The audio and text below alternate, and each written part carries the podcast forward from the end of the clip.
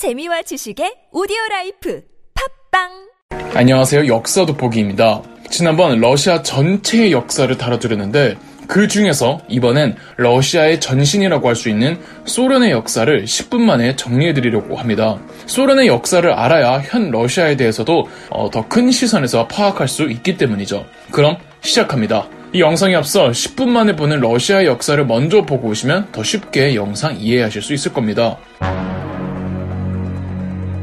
19세기 말 20세기 초 러시아의 상황은 대단히 암담했습니다. 산업화를 시작한 이래 제국주의 반열에 오른 듯 했지만 내부적으로는 근본적인 경제 문제가 해결되지 않아 러시아 제국의 국민들은 만성적인 경제적 어려움을 겪고 있었죠. 1905년에는 러이 전쟁에서 보기 좋게 일본에게 깨졌는데 그럼에도 정신 못 차린 러시아 제국은 민생 안정은 돌보지도 않고 군비를 확장하며 1차 세계대전에 참전하기까지 합니다. 열악한 사회 환경과 경제 문제가 너무나도 심각해서 공산주의가 안 퍼질래야 안 퍼질 수가 없었습니다. 당시 러시아 공산주의 단체였던 러시아 사회민주노동당은 강경파인 볼셰비키와 온건파인 맨셰비키로 나뉘어 있었습니다.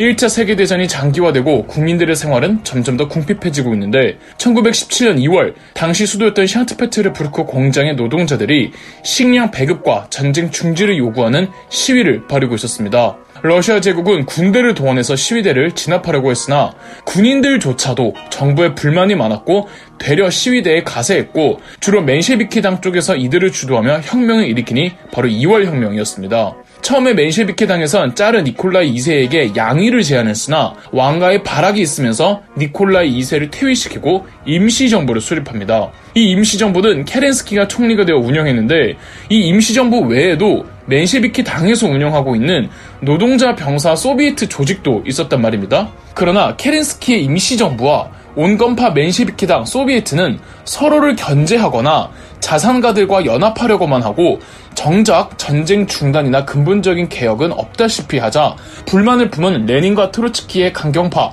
볼셰비키가 1917년 10월 무장 봉기하여 소비에트를 장악하고 케렌스키의 임시정부를 무너뜨려 버렸습니다. 이것이 러시아 혁명이라고 하는 10월 혁명입니다. 레닌의 소비에트는 우선적으로 독일과 단독 강화를 통해 1차 세계대전에서 빠지기로 하고 공산주의 경제 정책을 밀고 나가지만 그 넓은 땅의 러시아에서 사회주의 정부에 반대하는 세력가들이 굉장히 많았고 이들은 백군을 조직해 소비에트의 적군과 내전을 벌입니다.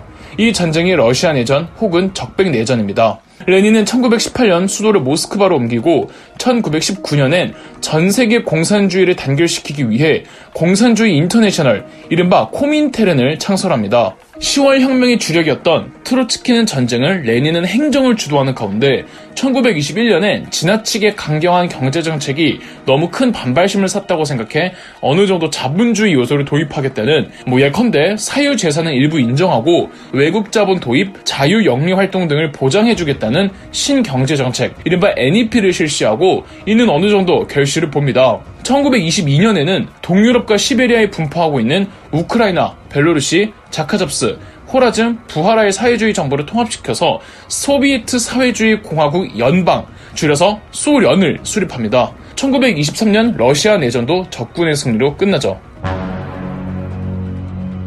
그러나 이듬해 1924년 레닌이 죽자 레닌이 생전 그토록 경기했던 스탈린이 이대 최고 지도자가 되었습니다. 스탈린은 1928년 제1차 경제개발 5개년 계획을 실행하는데 이 결과는 조금 이따가 말씀드리겠습니다. 이 스탈린은 경제개발 이후 30년대에 걸쳐 대대적인 정적 숙청 작업에 들어서 어, 일국 사회주의론을 내세우며 독재 권력을 강화해 갑니다. 이 과정에서 트루츠키도 추방당하죠. 이 1930년대 기간을 스탈린의 대숙청 기간이라고 합니다. 30년대가 되면은 이 경제개발 5개년 계획이 파국으로 치닫게 됩니다.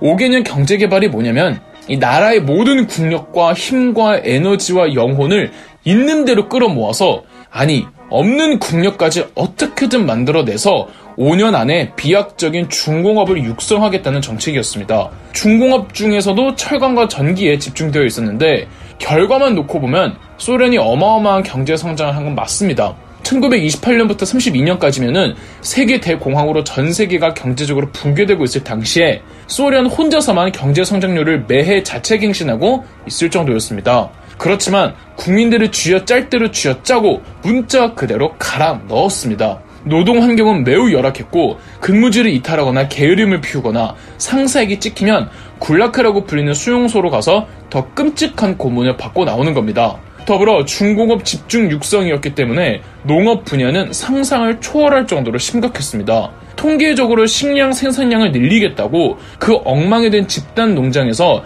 있는 곡식 없는 곡식 다 털어갔습니다. 농민들은 아무리 뼈 빠지게 일해도 생산량은 적은데 그 적은 생산량을 전부 빼앗기고 먹을 식량도 당국에서 배급해 주는데 중간에서 관료들과 공무원들이 다 빼돌려서 농민들에게까지 지급되지도 않았습니다. 중공업은 눈부시게 발전하는 반면 외곽과 지방에서는 해결되지 않은 기근에 수많은 아사자들이 나왔고 인육을 잡아먹는 사태도 일반적이었습니다. 제일 심각했던 기근은 1932년에서 33년에 일어난 우크라이나 대기근이었는데 무려 300만 명이 굶어 죽었습니다.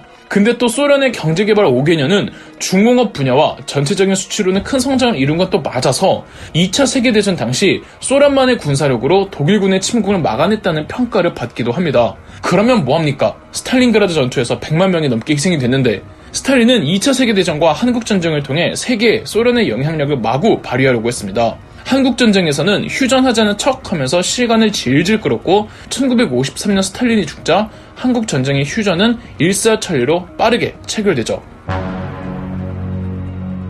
1953년 스탈린 사후 이 스탈린의 주요 행정 인력 중 한 명이었던 말렌코프가 3대 최고 지도자가 되었으나 스탈린만큼 악독하지도 카리스마도 없던 말렌코프는 1955년 공산당 내 권력 투쟁에서 밀려났고 그 사이 지지 세력을 규합한 흐루쇼프가 정적들을 제끼고 4대 최고 지도자가 됩니다. 흐루쇼프는 과거 스탈린의 시대를 맹 비난하며 스탈린 격하 운동을 벌였고 스탈린주의를 외치며 스탈린을 빨던 중국과 사이가 멀어집니다. 중국의 마오쩌둥은 흐루쇼프더러 수정주의자라고 비난했으나 흐루쇼프는 듣지도 않으며 이렇게 중소가 결렬됩니다. 더불어 흐루쇼프는 스탈린보다는 레닌을 치켜세우며 이른바 마르크스 레닌주의라는 이념의 경제 정책들을 통해 경공업을 일으켜 세웠고 스탈린이 말아먹었던 경제 회복을 어느 정도 일으켜냅니다. 단 후르쇼프는 시베리아 지역에 대한 농업 진흥책은 실패했고 미국과도 냉랭한 분위기를 이어가며 1962년에는 쿠바 미사일 위기로 인해 3차 세계대전이 일어나는 게 아니냐는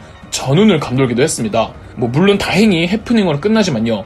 후르쇼프에게 반감을 가지고 있던 브레즈네프가 1964년 후르쇼프를 내쫓고 5대 최고 지도자가 됩니다. 비록 브레즈네프가 후르쇼프와 정치적으로는 반복했을지언정 경제 정책은 후르쇼프 이념을 그대로 계승해 소련의 중산층을 많이 탄탄하게 만들어 놓습니다. 더불어 미국의 닉슨 대통령과 만나는 등 서방 국가들과 좋은 외교를 만들며 냉전 완화에 일조하기도 합니다. 단 1968년 체코슬로바키아에서 일어난 프라하의 봄, 1969년 전쟁 직전까지 갔던 중소 국경 분쟁 등으로 정작 공산권 국가들과는 삐걱대더니 1979년에는 아프가니스탄과 전쟁을 일으키며 지나친 군비 확정으로 인해 경제가 붕괴의 조짐이 나타납니다. 70년대에는 또 세계적으로 오일 쇼크도 있었잖아요. 1982년 11월 브레즈네프가 사망하자 1983년 안드로포프가 KGB의 지지를 얻으며 6대 최고 지도자가 됩니다. 안드로포프가 이 KGB와 러시아 특수경찰 밀리치아를 대폭 강화했고